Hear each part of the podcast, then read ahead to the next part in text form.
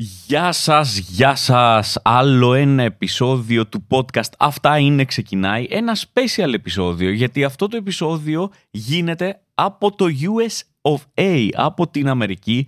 Βρίσκομαι εδώ σε μια πολύ μίνι περιοδία, βρίσκομαι στην Αστόρια, εδώ που χτυπάει η καρδιά της ελληνικής κοινότητας ε, και βρίσκομαι σε μια πολύ δύσκολη κατάσταση. Παιδιά, δεν θα σας το κρύψω, ε, είμαι στα όρια μου, ε, είμαι γενικά πάρα πολύ μπερδεμένος με την όλη κατάσταση που έχει δημιουργηθεί με το jet lag. Έχω χάσει την μπάλα με τις ώρες. Ε, είναι Παρασκευή αυτή τη στιγμή που εγώ ηχογραφώ αυτό το podcast. Το ταξίδι μου ξεκίνησε την Τετάρτη, όπου έφυγα για να πάω στο Λονδίνο να κάνω παράσταση. Την Πέμπτη έφυγα από το Λονδίνο, ήρθα στη Νέα Υόρκη, έκανα παράσταση και τώρα έχω ξυπνήσει να κάνω το podcast, αλλά η αλήθεια είναι ότι δεν ξέρω τι μου γίνεται το μυαλό μου ε, έχει, έχει αποσυντονιστεί τελείως. Το μυαλό μου λέει, ας πούμε, για να καταλάβετε, είναι ώρα για ύπνο. Και εγώ του λέω, Όχι, δεν είναι ώρα για ύπνο, μυαλό. Αυτή τη στιγμή είναι ώρα για παράσταση. Το ξέρω ότι σου ακούγεται περίεργο, αλλά πρέπει λίγο να ξυπνήσεις γιατί πρέπει να κάνουμε παράσταση. Μου λέει, OK, πάμε. Αυτό μου το λέει το μυαλό μου. Ε, μετά αργότερα όμως μου λέει: OK, τώρα καταλαβαίνω τι παίζει. Ε, τώρα, όπως τα έχω υπολογίσει, είναι ώρα για καφέ. Και του λέω: Όχι, μυαλό, δεν είναι ώρα για καφέ τώρα είναι ώρα για ύπνο. Το ξέρω ότι στο δικό σου σύστημα μυαλό είναι ώρα για καφέ, αλλά όχι, πρέπει να κοιμηθούμε. Μου λέει, οκ, το 'πιασα, κοιμόμαστε, μετά το μυαλό μου ξυπνάει μετά από δύο ώρες και μου λέει το έχω αυτή τη στιγμή είναι ώρα να ξυπνήσουμε γιατί είναι η ώρα που ξυπνάμε. Ε, του λέω όχι μυαλό έχουμε κοιμηθεί 40 λεπτά. Δεν μπορούμε να ξυπνήσουμε πρέπει να κοιμηθούμε κι άλλο και μου λέει μα δεν μου βγαίνει του λέω θα σου βγει αυτές είναι οι συνομιλίες που κάνω με το μυαλό μου Ακόμα και αυτόνομα να το δείτε, μέλη του σώματός μου λειτουργούν τελείως ε, περίεργα. Δηλαδή το μυαλό μου λέει «OK, νιώθω ξύπνιο, θέλω να σηκωθώ, αλλά τα μάτια μου καίνε από την έλλειψη ύπνου». Το κεφάλι μου ας πούμε πονάει γιατί έχει έλλειψη καφέ. Γιατί το κεφάλι μου λέει, ξέρεις τι, τέτοια ώρα εμείς έχουμε πιει ήδη τρεις καφέδες. Εσύ δεν έχεις πιει τρεις καφέδες. Και αυτή τη στιγμή εγώ σου στέλνω πονοκέφαλο. Το στομάχι μου λέει, παιδιά, το καταλαβαίνω ότι ίσως αυτό ακουστεί περίεργο, αλλά εγώ νιώθω ότι αυτή είναι η ώρα που συνήθως τρώμε. Ξέρω ότι είναι, ξέρω εγώ, 5 η ώρα το πρωί, αλλά εγώ θέλω μπριζόλα. Θέλω μεσημεριανό, θέλω κάτι λαδερό. Αυτό νιώθω αυτή τη στιγμή. Και το έντερό μου από την άλλη είναι σε μια φάση που λέει παιδιά και εγώ τώρα μπαίνω στη συζήτηση. Ε, καταλαβαίνω ότι και εσείς έχετε τα δικά σας. Αλλά αυτή η ώρα είναι συνήθως που εμείς πηγαίνουμε τουαλέτα. Οπότε μπορούμε να κάνουμε κάτι για αυτό.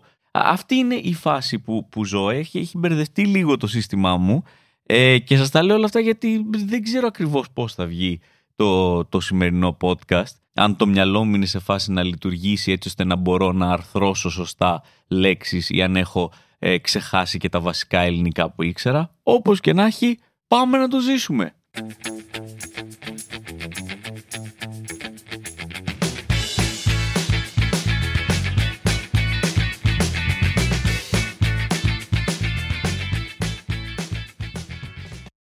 Λοιπόν, ξεκινάω με ένα ε, βασικό έτσι, τεμάχιο το οποίο έχω βάλει στη μαύρη λίστα μου.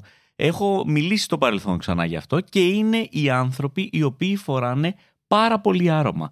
Μιλάω για αυτούς τους ανθρώπους οι οποίοι το τελικιάζουν στο άρωμα. Συνήθως από ό,τι έχω καταλάβει, άρωμα βάζεις ρε παιδί μου αυτό που γέρνεις το μπουκαλάκι, ακουμπάς το δαχτυλάκι σου, μία στα γονίτσα, την ακουμπάς στο λαιμό, μετά άλλη μία στον, στην άλλη πλευρά του λαιμού μετά λίγο στους καρπούς, δεν ξέρω γιατί, αλλά εκεί πρέπει να μπει το άρωμα.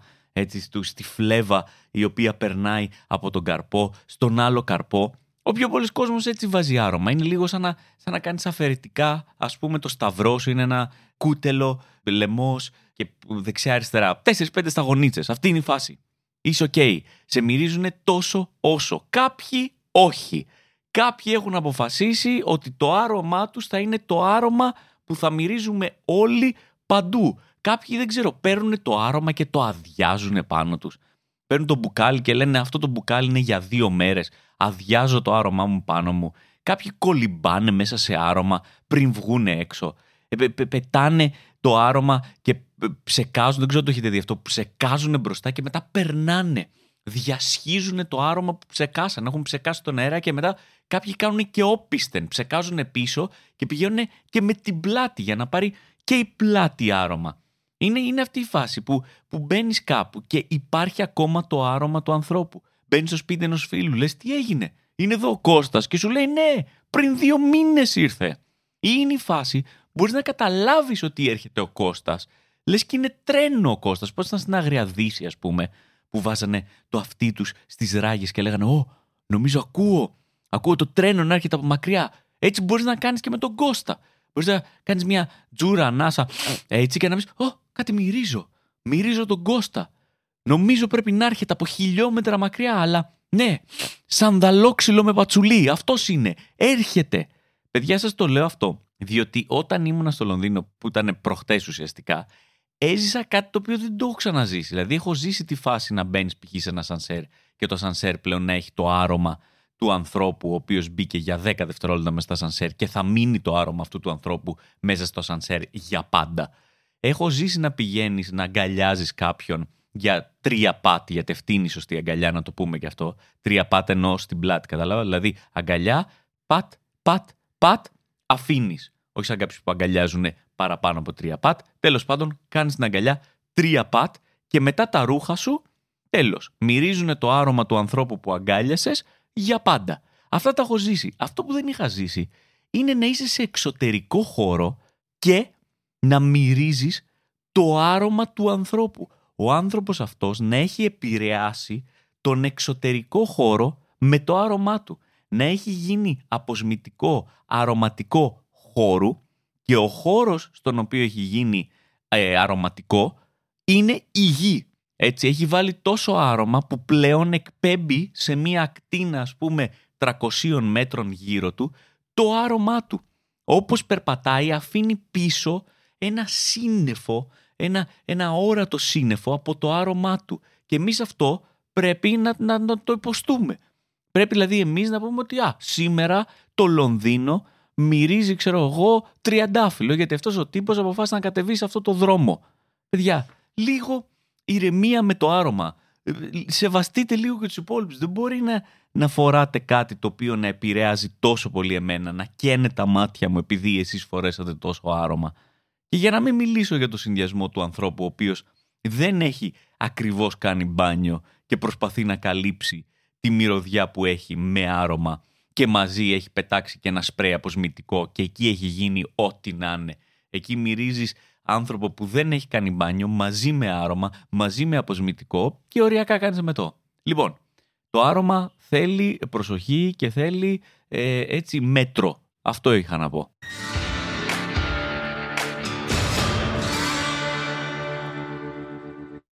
Θέλω να μιλήσω λίγο έτσι για μια ε, αντίληψη που υπάρχει σχετικά με το τι ακριβώς κάνουν οι κομικοί ε, συνήθως όταν πηγαίνουν περιοδίες. Θεωρώ ότι στο μυαλό του κόσμου για κάποιο λόγο η κομική είναι και λίγο rockstar ε, με την έννοια του ότι όταν πηγαίνουν σε μια περιοδία ας πούμε πιστεύει ο κόσμος ότι τα σπάνε, ότι μετά την παράσταση βγαίνουν για ποτάρες, ότι πηγαίνουν σε κλαμπ, ότι ζουν ρε παιδί μου μια ζωή ενός πολύ φτασμένου rockstar ο οποίος πηγαίνει στο ξενοδοχείο και, και μετά τον κάνουν μπαν από το ξενοδοχείο γιατί έκανε τέτοιο πάρτι στη σουίτα του ξενοδοχείου που καταστράφηκε το ξενοδοχείο ή τέλος πάντων ακόμα και πιο απλά πράγματα να σας το βάλω, πιο απλά ότι τελειώνει την παράσταση και μετά την παράσταση απλά τα σπάει. Βγαίνει έξω, πίνει, ε, πηγαίνει σε κλαμπ, γνωρίζει κόσμο. Αυτή νομίζω είναι λίγο η αντίληψη. Ακόμα και για ανθρώπους σαν και εμένα έτσι που με έχετε δει πως είμαι. Ο κόσμος τελειώνω την παράσταση, έρχεται, μου λέει περάσαμε ωραία, δεν περάσαμε ωραία, δεν έχει σημασία. Τι θα κάνεις, θα βγεις, θα πας για ποτά, ε, θες, ας πούμε, σε ποιο κλαμπ να πας. Και κάθε φορά προσπαθώ έτσι να τους εξηγήσω ότι δεν είναι η φάση μου αυτή, όπως νομίζω δεν είναι και των πιο πολλών κομικών η φάση αυτή. Ή μάλλον των πιο πολλών, πολλών ανθρώπων, ο οποίος βρίσκονται στα 40 με δύο παιδιά. Όταν πηγαίνεις περιοδεία και είσαι 40 χρόνων και έχεις δύο παιδιά, αυτό που λαχταράς να κάνεις δεν είναι σε καμία περίπτωση μετά την παράσταση να βγεις για ποτάρες και να τα σπάσεις. Αυτό που θες να κάνεις είναι παιδιά να κοιμηθείς. Αυτή είναι η βασική ανάγκη, αυτή είναι η βασική επιθυμία. Οκ, μπορεί αν να πας για ένα ποτάκι, μπορεί ξέρω εγώ, να κάτσεις μισή ώρα παραπάνω, αλλά κατά βάση Θες απλά να κοιμηθείς. Να κοιμηθείς για μεσημέρι, να κοιμηθείς για βράδυ, να πας να φας πρωινό στο ξενοδοχείο, να ξυπνήσει να πας να φας πρωινό στο ξενοδοχείο και μετά να γυρίσεις το δωμάτιο και να ξανακοιμηθείς πριν από το check-out, να κοιμηθείς χωρίς να σκάει κανείς στο κρεβάτι σου. Να είσαι μόνο εσύ και το διπλό κρεβάτι, να μπορείς να απλωθείς σαν αστερίας. Ξέρετε αυτό που ανοίγεις τα, τα, τα χέρια παπ έτσι, ανοίγεις τα πόδια παπ έτσι και πιάνεις ένα διπλό κρεβάτι μόνος σου. Αυτό που ουσιαστικά είσαι στη μία πλευρά του κρεβατιού και λες «Μα καλά, γιατί είμαι μόνος στη μία πλευρά του κρεβατιού» αφού δεν υπάρχει άλλος άνθρωπος. Κάτσε να κυλήσω στην άλλη μεριά του κρεβατιού. Και κάνεις έτσι και αυτό το κυλάς και φτάνεις στην άλλη μεριά του κρεβατιού. Μετά λες όχι, πάμε πάλι από την άλλη. Μπορώ, άρα θα το κάνω. Θα περάσω όλο το βράδυ πηγαίνοντας από τη μία στην άλλη. Από τη μία στην άλλη. Και μετά θα καταλήξω στο κέντρο, θα ανοίξω χέρια πόδια και θα πιάσω όλο το κρεβάτι. Θα βάλω 8 μαξιλάρια. Θα βάλω δύο στο κεφάλι μου, ένα ανάμεσα στα πόδια μου, ένα στην πλάτη μου. Θα πάρω το πάπλωμα, θα το κάνω όλο δικό μου. Αυτή είναι η φάση. Αυτή είναι η βασική ανάγκη. Αυτό είναι που λείπει από τους γονείς. Δεν είναι να πάνε σε ένα μπαρ. Λείπει ο ύπνος. Θέλουμε να κοιμηθούμε και όταν κοιμάσαι, παιδιά, ως γονιός, όταν ρίχνεις αυτόν τον ύπνο, ρε παιδί μου, τον ύπνο ένα 7ωρο σερί, ένα 8ωρο σερί, μετά το περιγράφεις σε κόσμο με τον ίδιο τρόπο σαν να είχες κλαμπάρει 9 ώρες. Σαν να έφυγες από την παράσταση και να πήγες 6 μπαρ και μετά σε 2 κλαμπ. Λες, έριξα 8ωρο και το λες να λες, τα έσπασα χτες στην Ήμπιζα και μετά καπάκια πήραμε αεροπλάνο και πήγαμε στη Μύκονο για να τα σπάσουμε άλλο λίγο δεν υπάρχει αίσθηση του, του να μπορείς να, να κοιμηθείς τόσο ωραία και όπως θέλεις. Αυτές είναι οι βασικές ανάγκες που χρειάζεται ένας σαραντάρης άνθρωπος με δύο παιδιά. Να μπορεί να κοιμηθεί ε, με ησυχία, να μπορεί να κάνει ένα ντους χωρίς να τον διακόψει κανείς. Χωρίς την ώρα που κάνει ντους να είναι κάποιο παιδί και να το ρωτάει πράγματα. Και να σου πω και τ' άλλο, ακόμα πιο βασικό, να μπορείς να πας στην τουαλέτα με κλειστή την πόρτα ρε φίλε. Αυτή η πολυτέλεια του να μπορείς ξανά να ζήσεις την εμπειρία της τουαλέτας, μια μοναχική εμπειρία, μια εμπειρία όπου ο άνθρωπος βρίσκει τον εαυτό του και είναι μια εμπειρία που τη ζεις κατά βάση, πρέπει να τη ζεις μόνος σου και ξαφνικά κάνεις παιδιά και αυτή η εμπειρία γίνεται μια ομαδική εμπειρία Τύπου παιδιά, πάω τουαλέτα, ποιος θέλει να έρθει για παρέα; Θέλετε να έρθετε και οι δύο οι κόρες μου, ή θα έρθει μόνο η μία κόρη μου, ή θα έρθει η μία μου κόρη και μετά θα χτυπήσει την πόρτα και θα έρθει και η άλλη κόρη. Αυτό, το να μπορείς να πας στην τουαλέτα μόνος σου. Αυτές είναι οι απολαύσεις των γονιών, παιδιά. Έτσι, αυτό είναι το ροξταριλίκι λοιπόν που κάνουμε μετά τις παραστάσεις. Γυρνάμε πίσω στο ξενοδοχείο όσο πιο γρήγορα γίνεται, μπαίνουμε κάτω από τα παπλώματα, ακουμπάμε το κεφάλι στο μαξιλάρι και λέμε γίναμε πάρτο sex, drugs and rock and roll. Δεν υπάρχει φάση. Sleep, eat and toilet alone. Αυτό νομίζω είναι το τρίπτυχο ε, το δικό μου.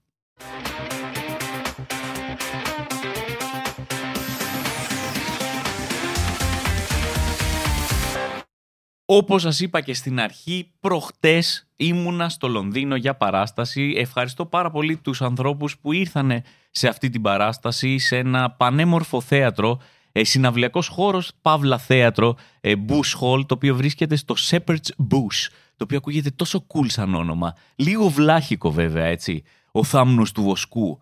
Έτσι, αυτό είναι το όνομα που δώσαν σε αυτή την περιοχή. Ο θάμνος του βοσκού. Ακούγεται σαν ε, κάτι το οποίο θα βρει σε κάποιο χωριό. Θα σου λέγανε πώς πάμε εκεί. Λοιπόν, να περάσεις το θάμνο του βοσκού και μετά θα στρίψεις δεξιά στην πηγή ε, της μοναχής ε, και έφτασες. Είναι λίγο.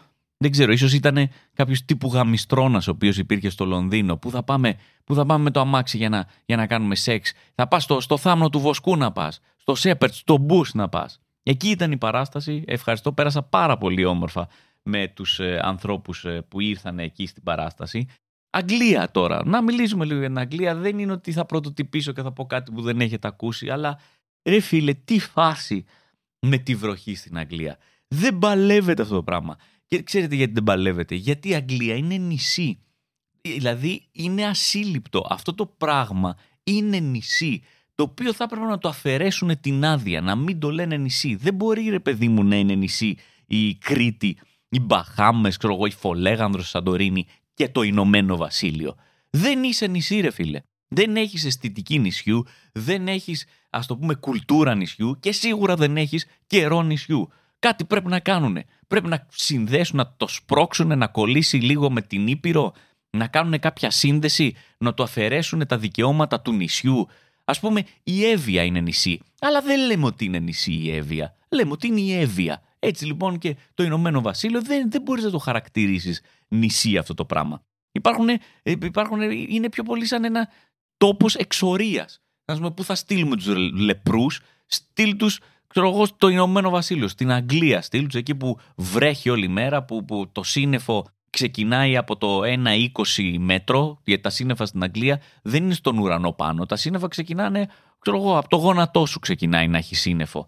Εκεί στείλ τους. Ακόμα και η Σπιναλόγκα μεταξύ μας, που ήταν τόπος εξορίας για λεπρούς, ε, πιο όμορφο νησί είναι από την Αγγλία. Ξεκάθαρα. Και για αυτή τη βροχή, η οποία δεν με πειράζει βροχή, παιδιά. Να βρέξει. Δεν έχω θέμα. Θες να βρέξεις. Βρέξε. Αλλά κάν τα κουμάντα σου λίγο. Δηλαδή, πες, παιδιά, αύριο θα ρίξουμε βροχή. Ελάτε να μαζέψουμε λίγο νερό, να το έχουμε εδώ πέρα έτοιμο και να ρίξουμε μία ώρα, δύο ώρες, πέντε ώρες. Ό,τι νερό μαζέψαμε, να το ρίξουμε σε μία μέρα και μετά χαλαρώνουμε. Να πάρουμε ως βροχή ρεπό για δύο-τρεις μέρες μέχρι να ξαναμαζέψουμε νερό και να το ξαναρίξουμε. Όχι, ο καιρός στην Αγγλία είπε: Εμένα δεν μ' αρέσει αυτό το σύστημα.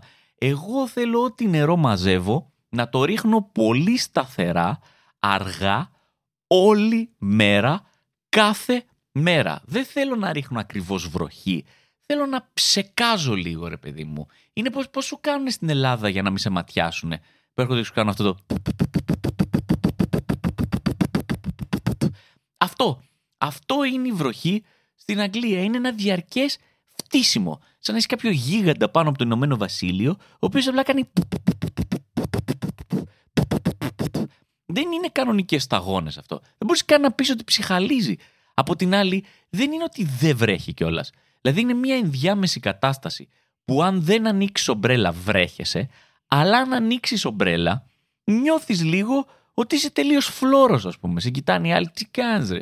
Τι άνοιξε ομπρέλα, γι' αυτό το πράγμα άνοιξε ομπρέλα. Ντροπή σου που άνοιξε ομπρέλα. Α αφήσουμε όμως τον καιρό. Άλλο θέμα που έχω με το Λονδίνο είναι ότι αυτή η, η πόλη έχει πάρα πολλές προειδοποίησεις. Με το που προσγειώνεσαι, νιώθεις ένα βομβαρδισμό από προειδοποίησεις. Είτε είναι σε μορφή ηχητικών έτσι, ανακοινώσεων οι οποίες παίζουν από τα μεγάφωνα, είτε είναι σε μορφή πινακίδας που βλέπεις ε, στο, στο οπτικό σου πεδίο, είτε είναι γραμμένα πράγματα στο πάτωμα που πρέπει να διαβάσεις, παντού σε βομβαρδίζουν με μία προειδοποίηση. Νιώθω ρε παιδί μου σαν το Λονδίνο να είναι σαν να είναι μια Ελληνίδα μάνα η, η οποία θέλει συνεχώς να σου λέει πρόσεχε αυτό, πρόσεχε εκείνο, να σε προστατεύει από όλους τους κινδύνους. Δεν ξέρω αν έχετε ταξιδέψει, αν το έχετε παρατηρήσει, αλλά συνεχώς προχωράς και βλέπεις mind the gap, keep left, stand right, look left, Beware of the doors closing. Keep your personal belongings. Don't leave your luggage unattended. Συνεχώς, βομβαρδισμός. Ήμουνα στο αεροδρόμιο, παιδιά, και όπως βγαίναμε από το αεροδρόμιο, είχε τουαλέτες, οι οποίες τουαλέτες έγραφαν πάνω «These are the last toilets before you exit». Δηλαδή, σε προειδοποιούσαν ότι αν ρε παιδί μου θέλεις να κατουρίσεις, αυτή είναι η ευκαιρία σου. Τελευταίες τουαλέτες. Κάνε τα κουμάντα σου. Δεν θα ξαναβρεις τουαλέτα μέχρι να φτάσει στο σπίτι σου. Υπάρχει κάποιος, κάποια προειδοποίηση που να είναι πιο ορισμός της Ελληνίδας μάνας από το λοιπόν παιδιά πηγαίνετε όποιος θέλει να πάει τώρα τουαλέτα. Βασικά, ακόμα και να μην θέλετε, να πάτε τώρα τουαλέτα γιατί δεν ξέρουμε πότε και πού θα ξαναβρούμε τουαλέτα. Και εσύ έλεγες, μα, μα, δεν θέλω να πάω τουαλέτα. Δεν με νοιάζει αν θέλεις, θα πας. Θα κάτσεις, θα βγάλεις τρεις σταγόνες, αλλά θα πας. Αυτή είναι η φάση. Ο ορισμός του παιδιά, αυτές είναι οι τουαλέτες. Τώρα να πάτε, εντάξει, εγώ σας έδωσα την προειδοποίησή μου, γιατί μετά δεν θέλω να σταματήσουμε. Δεν θα είμαστε μέσα στο αυτοκίνητο στην εθνική οδό και θα μου πεις Α, α, θέλω να κατουρίσω. Και εγώ σου λέω Α, σου είχα πει να πας στις τελευταίες τουαλέτες εκεί στο αγαπή, στο αγαπή. Αυτή είναι η φάση λοιπόν με το Λονδίνο. Νομίζω είναι μια βασική ε, κατάσταση ελληνίδας Μάνας.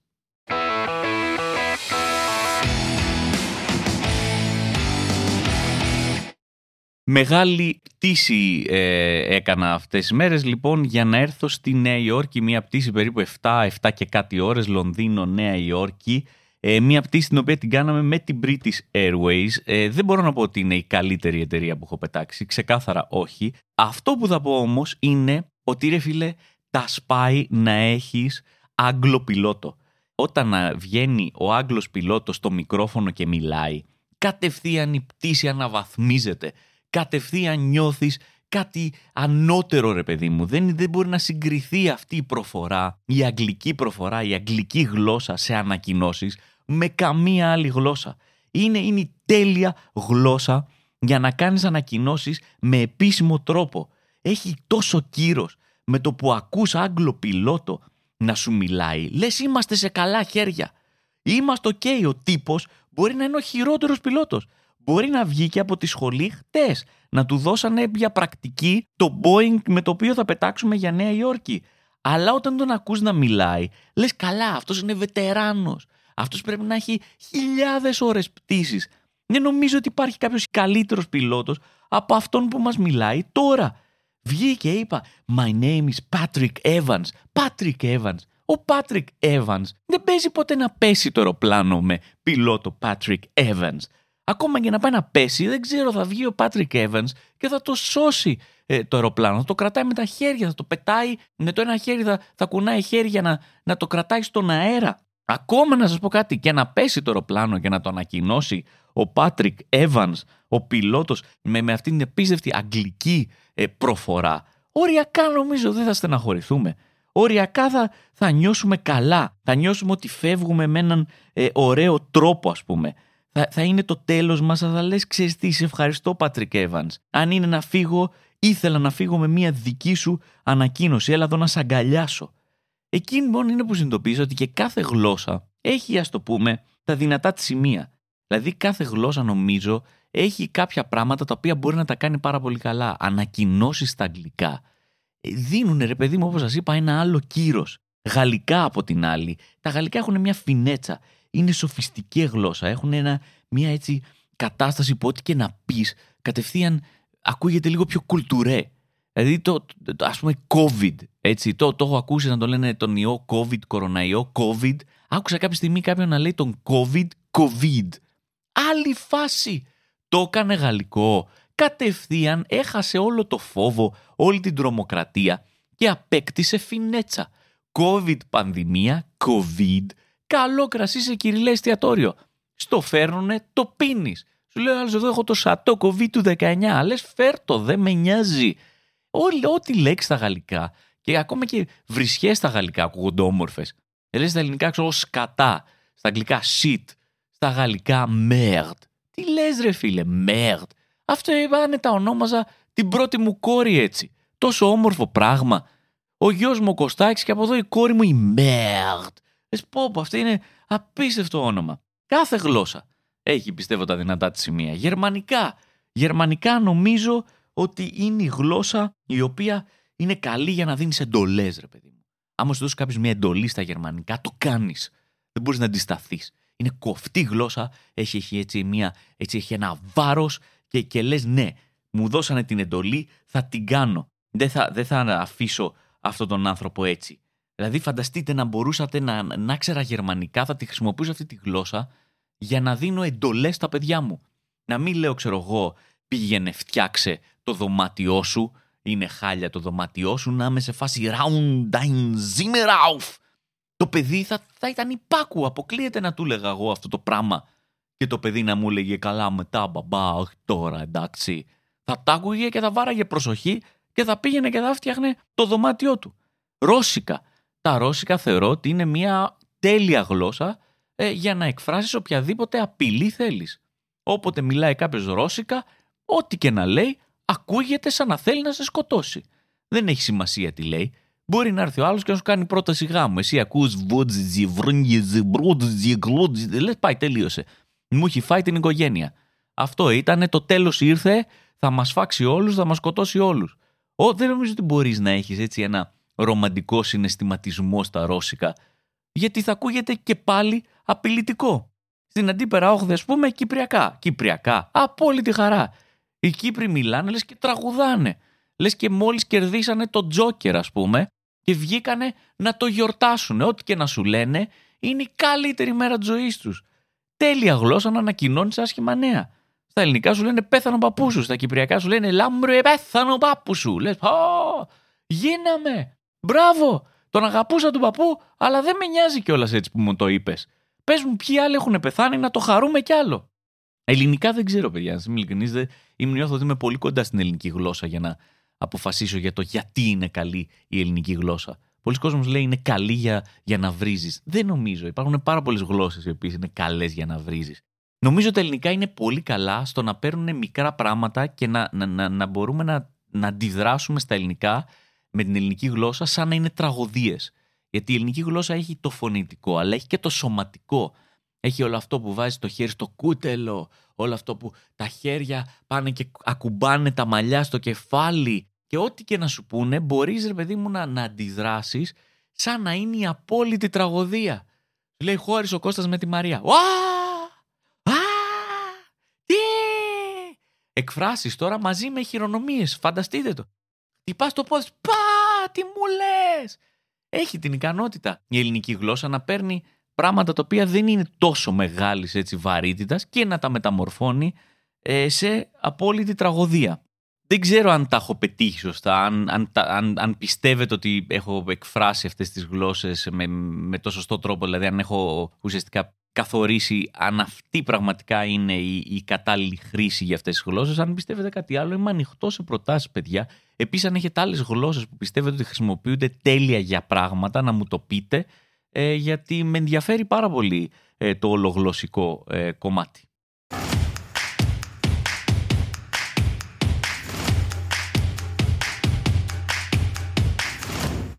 Κλείνοντας σιγά σιγά αυτό το podcast, να σας μιλήσω λίγο για την εμπειρία της Αμερικής, ό,τι έχω βιώσει ως τώρα. Δηλαδή, πρακτικά βρίσκομαι εδώ πέρα κάτι λιγότερο από μία μέρα. Έκανα, όπως σας είπα, μία μεγάλη πτήση για να έρθω εδώ πέρα.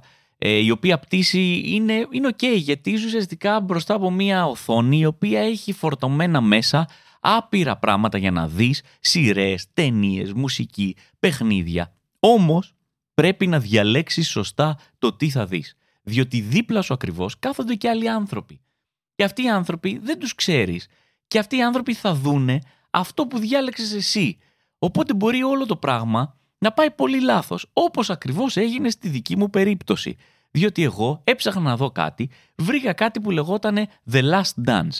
Το είχα ακούσει αυτό και είχα ακούσει πολύ καλά πράγματα. Είχα ακούσει ότι είναι ένα ντοκιμαντέρ για την τελευταία πολύ πετυχημένη σεζόν, αν δεν κάνω λάθος, των Chicago Bulls με Michael Jordan, Scottie Pippen, ε, ένας χαμός, ο τελευταίος χορός τέλος πάντων του Michael Jordan. Λέω εδώ είμαστε, πρέπει να είναι καλό αυτό, πατάω να το δω και τελικά παιδιά δεν είναι το Last Dance που περιμένω, είναι το Last Dance Magic Mike. Έτσι είναι με τον Channing Tatum, αν δεν κάνω λάθος. Για πολύ λίγο, επειδή ήμουν πολύ, πολύ κουρασμένος, νόμιζα ότι τελικά δεν είναι. Ε, είναι ντοκιμαντέρ. Βέβαια, μετά λέω τι ντοκιμαντέρ είναι, πώς γίνεται το Channing Tatum, πώς τον λένε, να παίζει τον Michael Jordan. Δεν προλαβαίνω να συνειδητοποιήσω τι ακριβώς έχει γίνει. Και ξεκινάει η ταινία πολύ άμεσα με μία έτσι στριπτιζοχορευτική κατάσταση όπου ο Channing Tatum έχει βάλει κάτω τη Σάλμα Χάγεκ και της χορεύει ένα πράγμα, ένα δεν ξέρω στριπτιζοχορό, όπου την πιάνει, την ανεβάζει ξέρω εγώ στο, στο, στο τραπέζι, την ξαπλώνει, βάζει σε καρέκλα, ε, τη βάζει σε παράθυρο, τη βάζει σε μονόζυγο, πάει και βάζει το κεφάλι του ανάμεσα στα, στα πόδια της, βάζει, βάζει μετά το κεφάλι του ανάμεσα στα στήθη της και όλο αυτό το ζω δίπλα μου είναι ένα κοριτσάκι γύρω στα 10-11 χρονών και η μητέρα της. Και βρισκόμαστε σε μια φάση που οι δύο απλά κοιτάνε έναν σαραντάρι awkward τύπο, ο οποίος με το που μπήκε μέσα στο αεροπλάνο είπε τι θα δούμε; Channing Tatum, Channing Tatum, δεν έχω καρφώσει ούτε μία φορά το όνομα αυτού του ανθρώπου σωστά. Ωραία, ο Tatum τέλος πάντων, να χορεύει αισθησιακά με τη Σάλμα Χάγεκ. Έβαλε ο άλλος να δει τσόντα με το κοριτσάκι να κάθεται δίπλα του δεν έχω ξανανιώσει πιο άβολα και ταυτόχρονα βέβαια δεν μπορούσα και να το σταματήσω. Γιατί ο, ο άτιμος ο Tatum είναι τόσο καλός ρε φίλε. Αυτός ο Magic Mike τα σπάει. Πώς χορεύει έτσι ο άνθρωπος. Τι έκανε στη Σάλμα Χάγεκ. Την είχε πιάσει και τη, της στριφογύρναγε σαν μπάλα του μπάσκετ στο δάχτυλό του. Την έβαζε πάνω στον ανεμιστήρα, γύρναγε ο ανεμιστήρας γύρω-γύρω και την κράταγε, την πέταγε στον αέρα. Τι, τι ατομάρα είναι αυτός ο τύπος. Κάνε κάτι λυγίσματα της μέσης, κάτι πήδου στον αέρα και προσγειωνότανε με τα χέρια, μετά σηκωνότανε με κατακόρυφο. Δηλαδή, είμαστε σε φάση sorry. Καταλαβαίνω ότι είναι άβολο όλο αυτό που ζούμε εδώ πέρα, αλλά να σου πω κάτι. Θα κάτσω και θα το δω. Πολύ καλύτερο από το να βλέπω τον Μάικλ Τζόρνταν και την τελευταία του επιτυχημένη σεζόν με τους Chicago Bulls. Tatum, Channing, Chaining, Channing, δεν ξέρω πώς το λένε, και πάμε πάλι. Φτάνω όμως λοιπόν στην Αμερική, έτσι, μετά από όλες αυτές τις ώρες πτήσης και φυσικά έχω μεγάλο άγχος, γιατί παιδιά με έχετε δει νομίζω πως είμαι, ξέρετε πως είμαι, έχω ξαναμιλήσει για αυτό το θέμα. Η φάτσα μου δεν είναι η φάτσα του ανθρώπου που σε έναν έλεγχο αεροδρομίου τον βλέπουν και λένε περάστε. Είναι άνθρωποι στον έλεγχο οι, οποία, οι οποίοι με λοκάρουν από μακριά.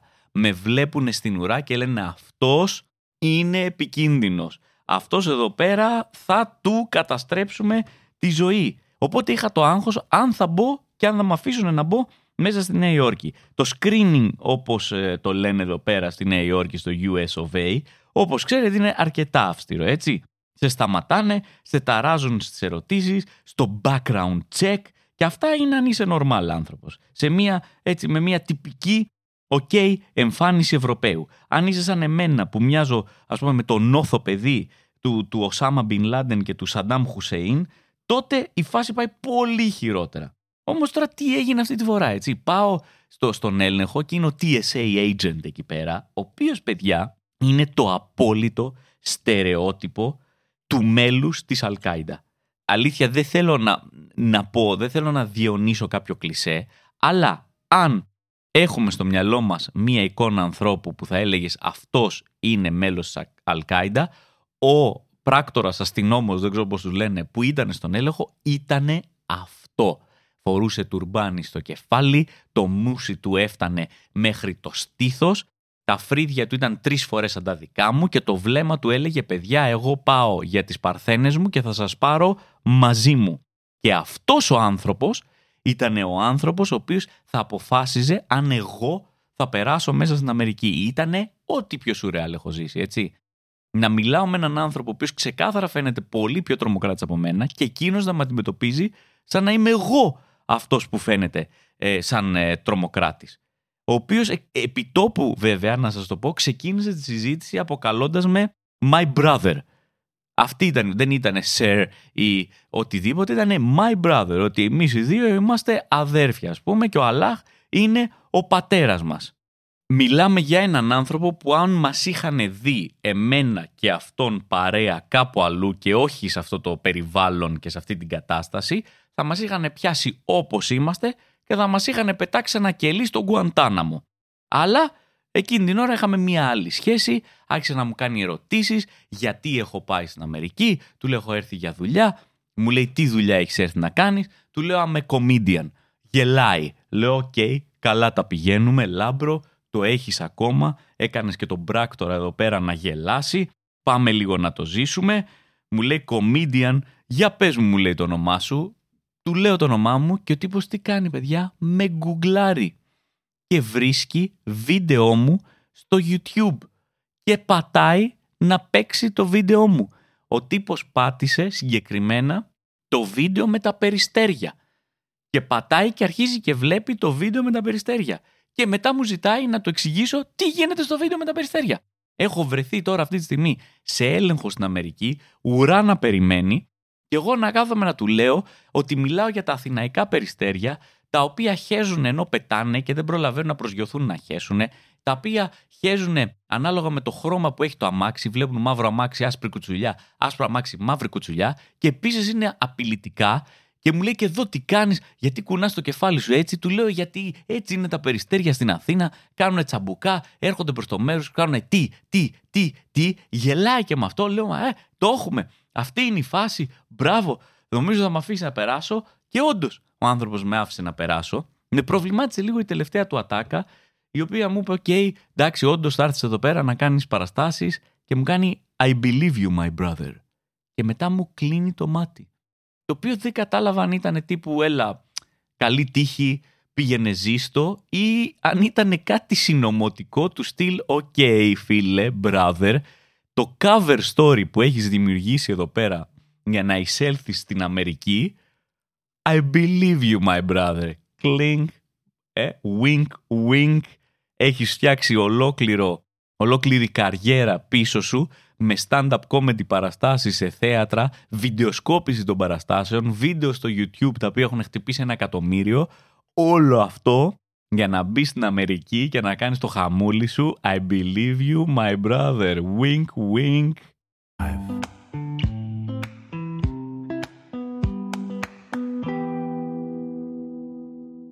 Λοιπόν, αυτό ήταν άλλο ένα επεισόδιο του podcast. Αυτά είναι. Σας ευχαριστώ πάρα πολύ που το ακούσατε. Ένα επεισόδιο το οποίο νομίζω είχε περισσότερο ιστορίες από αυτή την μίνι περιοδία. Ε, και λιγότερο έτσι παρατηρήσεις και για τη ζωή. Ε, όπως και να έχει ελπίζω να σας άρεσε, ελπίζω να το απολαύσατε. Ε, μεγάλο ευχαριστώ και σε όσους ε, ομογενείς ε, έχουν έρθει στις παραστάσεις, στους ανθρώπους που ήρθαν στην παράσταση στη Νέα Υόρκη ε, και στους ανθρώπους που ήρθαν στην παράσταση στο Λονδίνο. Ε, θα τα ξαναπούμε την επόμενη εβδομάδα. Μέχρι τότε να είστε καλά και να περνάτε καλά. Γεια σας.